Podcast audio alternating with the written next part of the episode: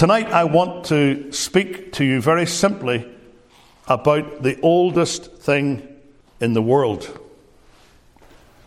Oh, I'm not talking about a person, and I'm not talking about anything that any person might possess. I'm talking about the oldest thing in the earth, which is sin. The Bible tells us in Romans chapter 3 and in verse 23 that all have sinned and come short of the glory of God. All have sinned. Now, whenever we think about sin, we think about something that did not originate by Adam's disobedience. Oh, yes, it entered the earth and it entered all mankind by Adam's disobedience. But sin already was in existence. Of necessity, it must have been in existence before it could ever enter into the world.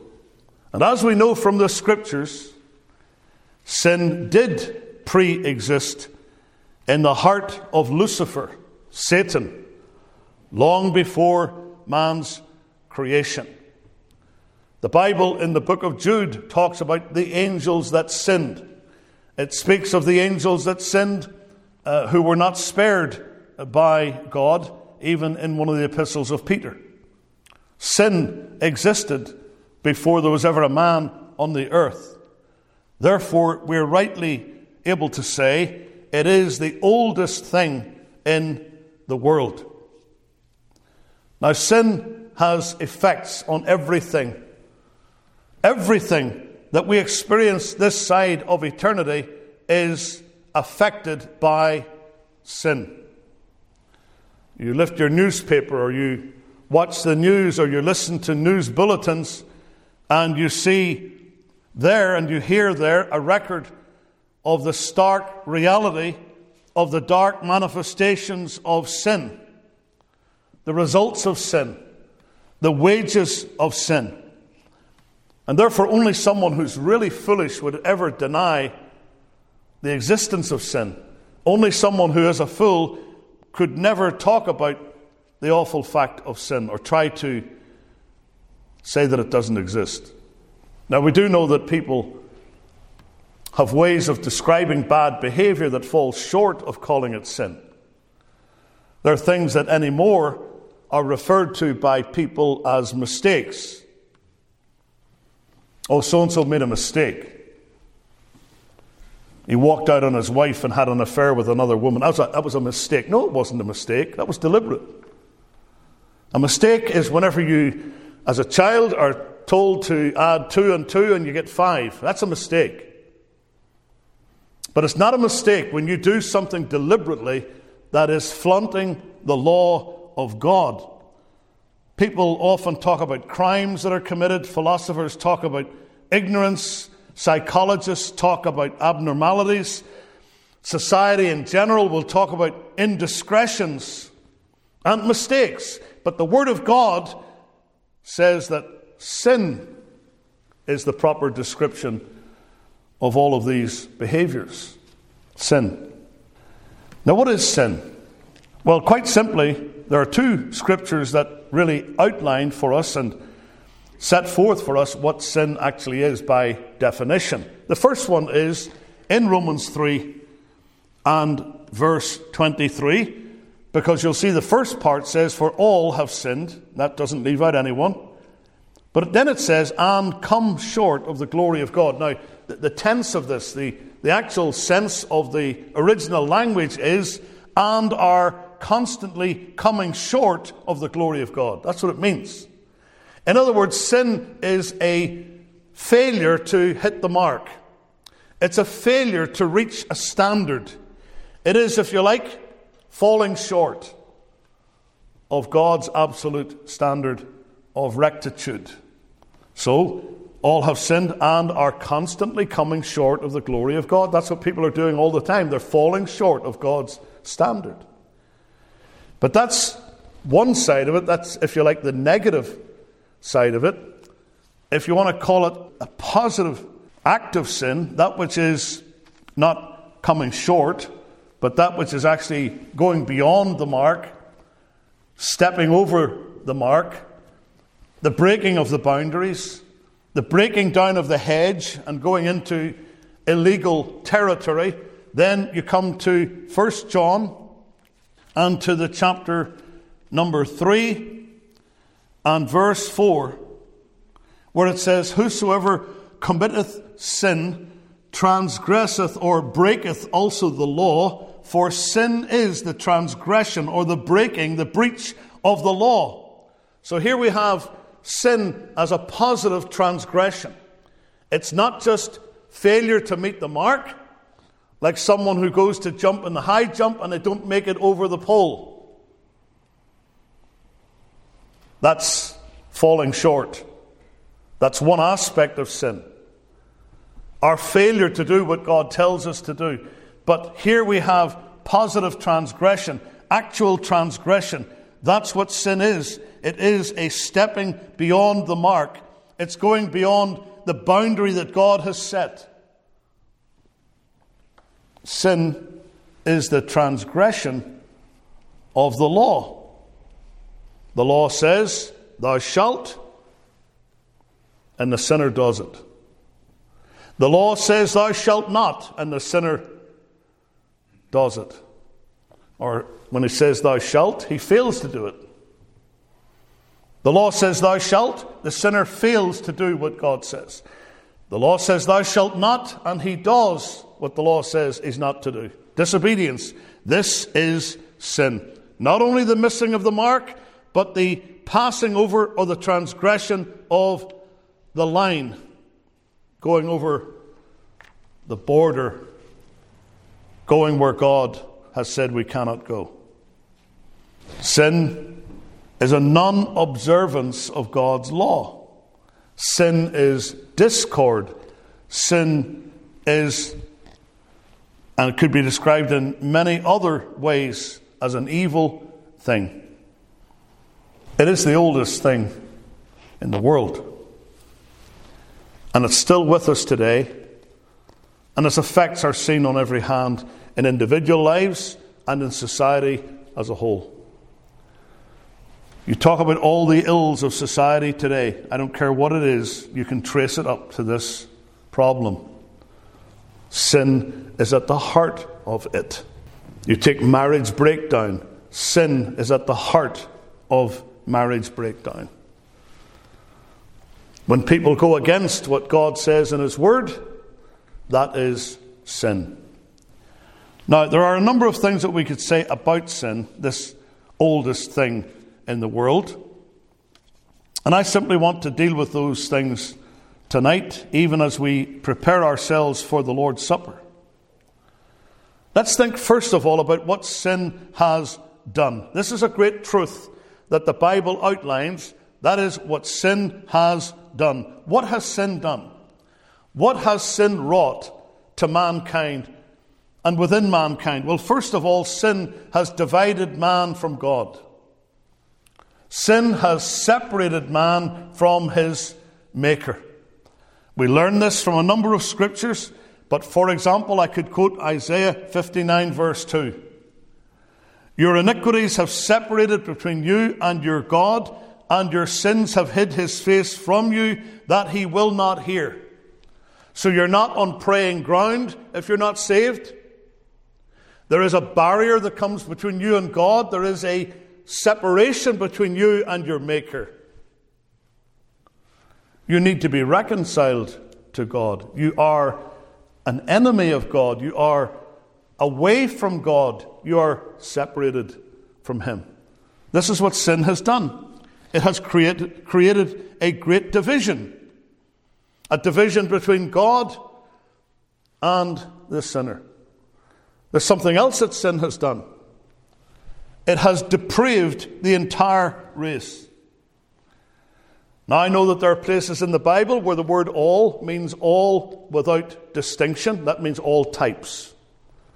There are other places where the Bible uses the word all and it means all without exception.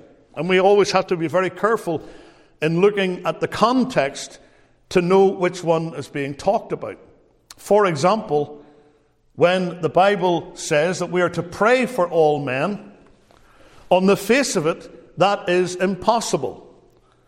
Because if you talk about all men, and you mean literally all men without exception, from the beginning of creation to the end of time, then you're going to say that you're going to pray for people who are dead. You're going to pray for those who are already in hell.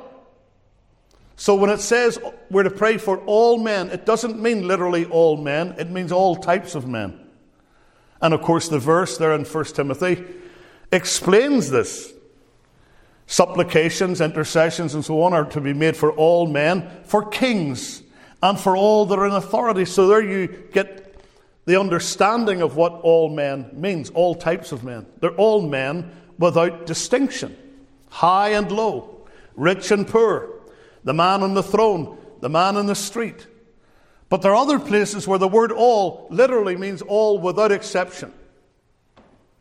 And here's one of those instances where the Bible is talking about all who are without exception. Everybody is included. No one is excluded. And that is Romans 3:23, for all have sinned. And when it says all have sinned, it means all. Every single person has sinned.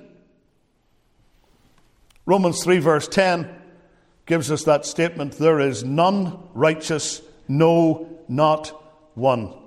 Sin has depraved the entire human race.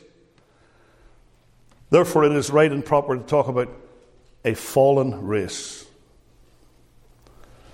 Nobody gets off with the charge You've sinned. You are a sinner. You are depraved. Sin has divided man from God. Sin has depraved the entire race.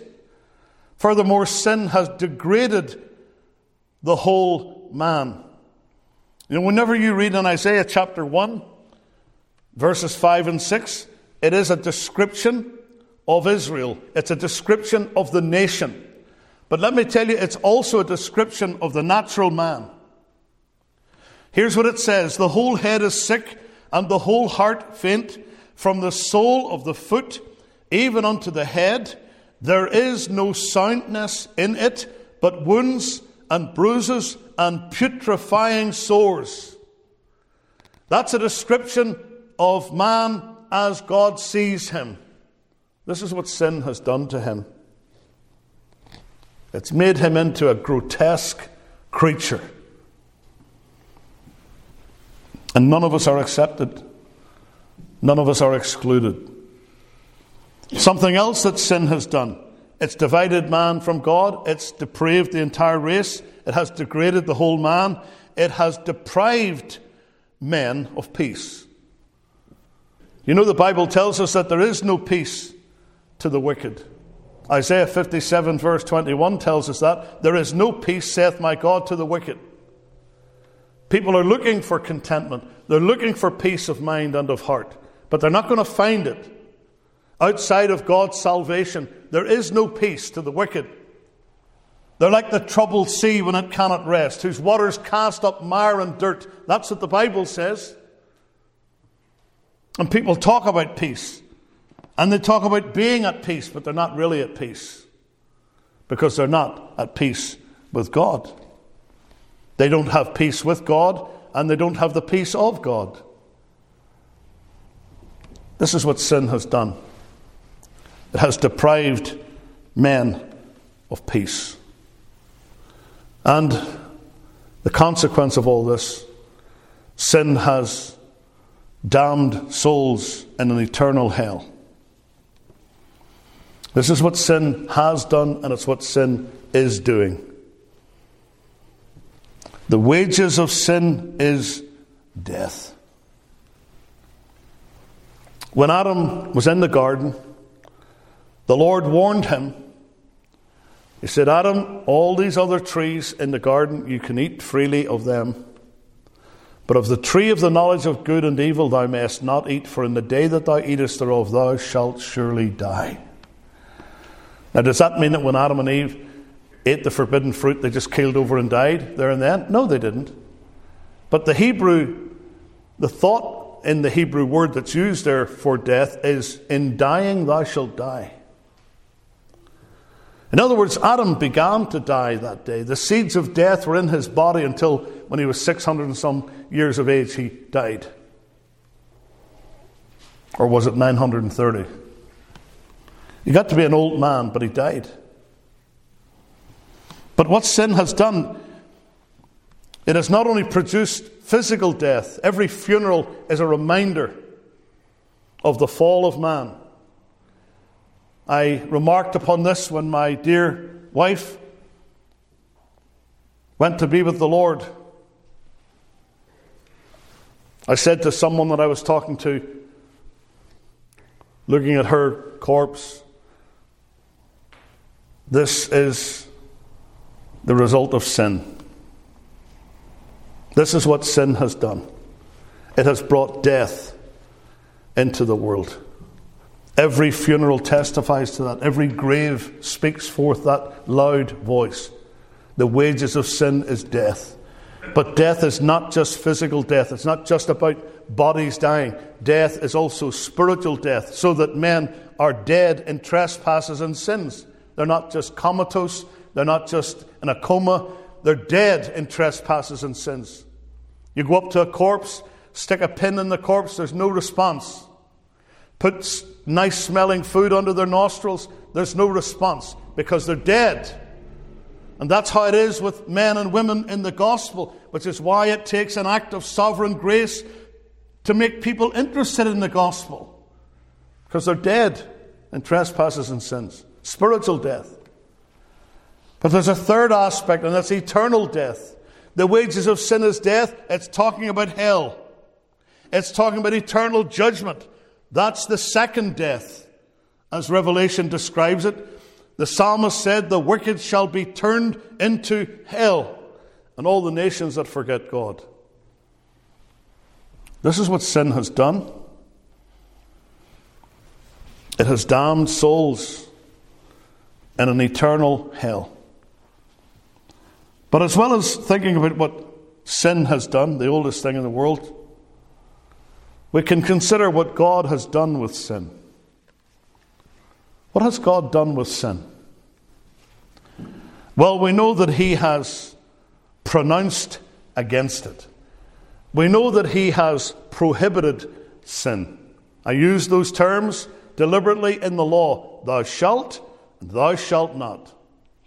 That is found in all of the commandments of God. Thou shalt have no other gods before me. Thou shalt not. And so on. Right through the Ten Commandments, God has pronounced against sin, He has prohibited sin. God is against sin. The devil wants to make sin look harmless.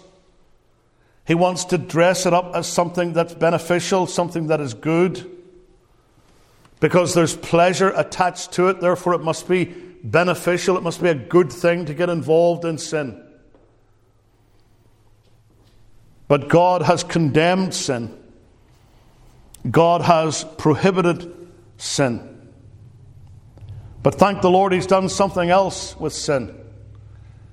He has placed sin on Christ. That's what happened at the cross. This is what happened at Calvary. Our sins were laid upon Jesus. He took my sins and my sorrows, He made them His very own. He bore the burden to Calvary where He suffered and died alone. God laid our sins, He placed our sins upon Christ. Read that lovely passage in Isaiah 53. All we like sheep have gone astray. We've turned every one to his own way and the Lord hath laid on him the iniquity of us all. I love how that is in the margin. It is the iniquity of us all has been made to meet on him. In other words, there's a great aggregate of human sin that has been laid upon Christ.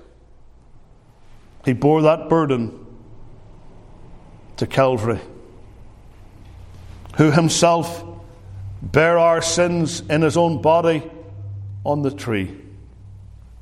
Paul in 2 Corinthians 5:21 put it like this, for he hath made him to be sin for us, who knew no sin, that we might be made the righteousness of God in him. Every sin, it had to go neath the cleansing flow. Hallelujah. Rolled away, rolled away, rolled away, and the burden of my heart rolled away. Our sins were laid on Jesus, the spotless Lamb of God. He bore them all and He frees us from the accursed load. What has God done with sin? He has pronounced against it, He's prohibited it. He has placed our sin on Christ. And in connection with that, He has punished Christ for our sin. And this is a great mystery. This is an amazing truth, also spoken of in Isaiah 53. Yet it pleased the Lord to bruise him, he hath put him to grief. He was wounded for our transgressions. He was bruised for our iniquities. The chastisement of our peace was upon him, and with his stripes we are healed.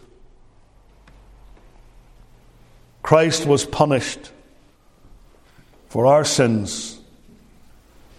He was treated as if he were the sinner, though he had no sin of his own. God judged our sins in Christ as if they were upon us. He became so identified with us that he became identified with our sin. And there God spared not his own son, but delivered him up for us all. That's what God has done with sin. It's been taken away. And that brings me to the third great point about this oldest thing in the world. We've talked about what sin has done, we've talked about what God has done with sin. But we need to think as well about what Christ has done with sin. Some people like to talk about the passive and the active obedience of Christ. And what they mean by that is when he was on the cross, he was passive, receiving all the judgment. But in his life, in his holy life, he was active in obedience to the law of God. But actually, as one preacher said, he was never more active than when he was viewed as passive upon the cross. Because he actually was doing something when he was dying on the cross. What was he doing? Well, what Christ has done with sin is that he has carried it away. He's carried it away. You think back to that lovely illustration of the work of Christ that's set forth in a twofold fashion on the Day of Atonement, Yom Kippur. You'll remember, I'm sure, in Leviticus 16 that there are two goats two animals. There's one that is slain, it's killed, its blood is shed. There's another that's called a scapegoat, the Azazel. And these two are not separate offerings. We must emphasize this. These two are two aspects of one sin offering. They set forth the work of Christ for us under two separate ways or, or two separate pictures. The one picture is of Christ suffering on the cross, being punished for our sins. That's the lamb or the, the kid that was killed. The blood was shed. But the other one is not killed, it's kept alive, it's tethered, it's taken on a leash, as it were, by the hand of a man who's described as a fit man out into a lonely desert. Right out into a land not inhabited, is what the Bible calls it. Away far from the camp of Israel, away far from civilization, right out in the sticks. And that man would take that animal tethered, that scapegoat, that had the sins of the people figuratively transferred to its head. You see, when that animal was set aside to be the scapegoat, the priest would lay his hand upon the head of that animal, and he would pronounce over that animal that there was to be a transfer of the sins of the congregation and the transgressions and the iniquities of the congregation to that animal's head. And so he would lay his hands upon his head, and the fit man would take that animal who's carrying now, figuratively, the sins of the people away into a desert land not inhabited. And what does he do? He leaves the animal there. He takes the tether off and he goes back to the camp of Israel. And that animal is left there in that lonely wilderness. It's a scapegoat bearing the sins of the children of Israel. That is a picture of what Jesus did in his sufferings on the cross. Because you see, as far as the east is from the west, so far hath he removed our transgressions from us. He's removed our sins out of God's sight and out of our sight.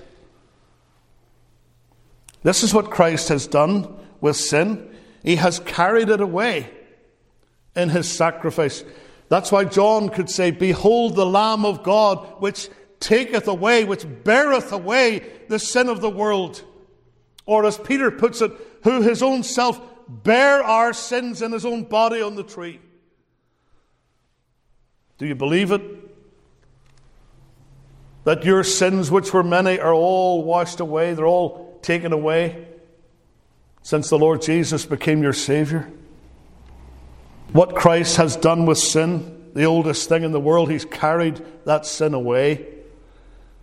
But He's also covered that sin. The word kafar in the Greek, or sorry, in the Hebrew language, kafar, is translated atonement. The word is used, for example, in Psalm 32, where it speaks of the blessing of that man whose sins are covered. It means whose sins are atoned for. Psalm 32 and verse number 1. Blessed is he whose transgression is forgiven, whose sin is covered. Kafar. His sin is covered over, it's taken away by Christ. Once in the end of the world hath he appeared to put away sin by the sacrifice of himself. We can't see our sins anymore. God can't see our sins anymore. They've been covered by the atonement of Christ. Know, this word kafar is the word I've, I've mentioned this before that's used of the pitch that was used to tar the inside and the outside of Noah's ark. It was like a waterproofing, black pitch that was painted all on the outside of the ark and on the inside of the ark. You know what that tells me? When, when Noah and his family were inside the ark and they looked up at the ceiling, all they could see was the pitch. Kafar, the covering. When God would look down on that great vessel, it was covered in pitch on the outside. It was a picture of the covering that Christ has made for our sins. The atonement has been made. So, therefore, it satisfies man, Noah and his family, it satisfies the sinner, but it also satisfies God. And that's the way it is with the work of Christ. It satisfied God. He offered himself without spot unto God. And what God is satisfied with, we are satisfied with as believers. We rejoice in the atonement. That's what we think about when we have communion. We're rejoicing in the atonement that has been made for our sins. Our sins are gone, they're taken away. God doesn't know anything about our sins. How do you know that? Because he said in his word, Their sins and their iniquities will I remember no more. They're blotted out of his mind. What a thought that is. My sins are not blotted out of my mind. And they're not blotted out of the mind of the old devil either. He remembers them. He loves to dredge them up. He loves to remind me of those sins. But those sins are forgiven. Those sins are cleansed. Those sins don't exist as far as God is concerned. The Lord would say to us when we try to talk about those sins that are already forgiven, What sins are you talking about? They're covered. That's what Christ has done with sin.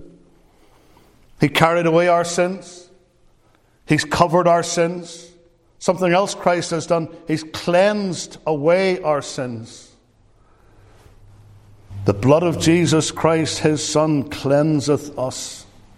The word signifies, goes on cleansing us from all sin. Paul, when he wrote to the Corinthians, he talked about a certain type of people, several types of people who had been saved in Corinth.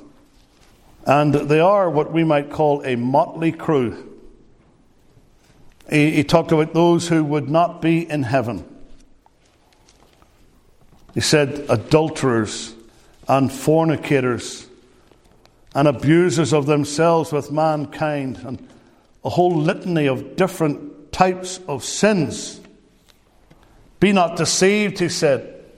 Neither fornicators, idolaters, adulterers, effeminate, abusers of themselves with mankind, nor thieves, nor covetous, nor drunkards, nor revilers, nor extortioners shall inherit the kingdom of God. None of them are going to be in heaven. But then he says this, and such were, past tense, some of you. But look at the first statement. But ye are washed. You're washed. You've been cleansed. And you're sanctified and you're justified in the name of the Lord Jesus and by the Spirit of our God. What can wash away my sin? Nothing but the blood of Jesus. What can make me whole again? Nothing but the blood of Jesus. Oh, precious is the flow that makes me white as snow. No other fount I know. Nothing, nothing but the blood of Jesus. Would you be free from your burden of sin? There's power in the blood. Would you or evil of victory win? There's wonderful power in the blood. There's cleansing power in the blood of Jesus. This is what Christ has done with sin. He has cleansed it away. He's washed it away by his blood. So we've talked about what sin has done. It's divided man from God. It has depraved the entire race. It has degraded the whole man. It has deprived man of peace. It has damned souls in hell. What God has done with sin, He's prohibited it, He's pronounced against it, He's placed sin on Christ, He's punished Christ for sin. What Christ has done with our sin, what has He done? He's carried away our sin by His sacrifice. He has covered our sin. There's the atonement. He has cleansed away our sin by his blood. But One other thing about the oldest thing in, in the world, and it's this speaking to those that know not the Lord, what you must do with sin. What you must do with sin. In order to be saved, in order for the work of Christ to become effectual in your case, you have to confess your sins. Confessing sin means to uncover it in the sight of God, not make excuses for it, but to uncover it, to spread it out before the Lord and freely own up to it. Confess your sin. And the promise is if we confess our sins, He, God, is faithful and just to forgive us our sins and to cleanse us from all unrighteousness. This is the pathway to salvation confession. Confession to God, that is. Confession only to God. What must you do with sin? You must confess it. You must uncover it by confession. But then you must call upon the Lord. What's the promise? Romans 10, verse 13. For whosoever shall call upon the name of the Lord shall be saved. It means to call from the heart, yes. It is a call that is precipitated by the work of the Holy Spirit in the heart, yes. But nonetheless, it's a simple thing to call upon the Lord for salvation. Sometimes people get hung up on this because they think it's too simple. Like, what do you mean? You just call upon the Lord to save you and that's it? Yes, that's it. That's it. It is simple. And it's so simple that people trip over it all the time because they think there's something that they must do, there's something that they must offer to the Lord. But there's nothing we can offer to the Lord. And it's an insult to try to offer anything to the Lord. The Lord Himself provides salvation 100%. And he tells us, Whosoever, that means anybody at all, shall call upon the name of the Lord, and that's a call from the heart for salvation, shall be saved. Simple, isn't it? Have you called upon the name of the Lord and asked Him to save you? When I was a little boy, I did that. And for many years, I used to doubt so much whether I was really saved or not. Because I would hear people like my father give testimony to all the terrible things they used to do in his life, and I used to think, well, I didn't do those things. They'd talk about this amazing change that had taken place in his life, and I thought, well, I don't remember any amazing change in my life. And so I would extrapolate from that, I must not be saved. And so I'd ask the Lord again to save me. I must have done that hundreds of times. Then I began to realize it's not so much the time when it happened that I was trying to remember. Was it this occasion? Was it here? Was it there? Was it that time? Was it this other time? It is what am I depending on right now to get me to heaven? What is it that I'm leaning upon? What is it that I'm looking to to save my soul? And if I can say it is Christ, it is Christ alone, it is the work of Christ alone, I am saved. That's my dependence. There is my assurance. My assurance is not going back to that date, whenever it was, and thinking about what I prayed on that occasion. That's not where you get the assurance. The assurance is looking away to Jesus, looking away to His work. But we must confess our sins to Him. What must we do with sin? We must call upon the Lord to save us. I know that sometimes it is criticized, it is often talked about as something that is not scriptural the sinner's prayer. But let me just say this there is no salvation guaranteed in a formula, i.e., a particular form of words. So, to that extent, I agree with those who say the sinner's prayer is not scriptural in the sense that as long as you say the words, God be merciful to me, a sinner, then that'll save you. No, I don't believe that. However, think of the one who said those words. He was the publican who went up to the temple to pray. The Pharisee was full of self righteousness. His whole prayer wasn't really a prayer, it was a speech about himself. Lord, I've done this, and I do this, and I do the, I give tithes of all that I possess, and I fast twice in a week. It was all about him. The publican, however, there in the temple when the offering was about to be made, he said, God be merciful, and the word there is, is connected with the mercy seat. It is God be propitious. That's literally what it means. God be propitious to me, a sinner. You could put it this way Lord, look upon me as when thou lookest upon the blood. That's what he was praying. That was his dependence. God, be merciful to me, a sinner. In other words, Lord, look upon me as you look upon the blood. This is my dependence for salvation. I'm looking to the blood for my salvation. And that kind of sinner's prayer will get you saved. Because that is the essence of the gospel right there. Christ died for our sins, and we're depending upon his atoning work to get us to heaven. Call upon the Lord. That's what you must do with sin. And of course, there's a third thing there you must claim the promise. Claim the promise. Their sins and their iniquities will I remember no more. Do you believe it? God says it. Come to me, confess your sins to me, and I will remember your sins and your iniquities no more. I will not remember them anymore. Is he a liar? No, he's not a liar. That's a blasphemy even to think such a thing. God is not a man that he should lie, or the Son of Man that he should repent. God is speaking the truth when he says, Their sins and their iniquities will I remember no more. When John Bunyan wrote his Pilgrim's Progress, he had the pilgrim coming to that place, somewhat ascending. And the pilgrim saw there on that tree one who was dying in his guilty room instead. And he said, as he looked upon that one, the form of that one who was on the tree, that burden that was on his back fell off, and it fell right down the hill behind him until it was out of sight and he saw it no more again.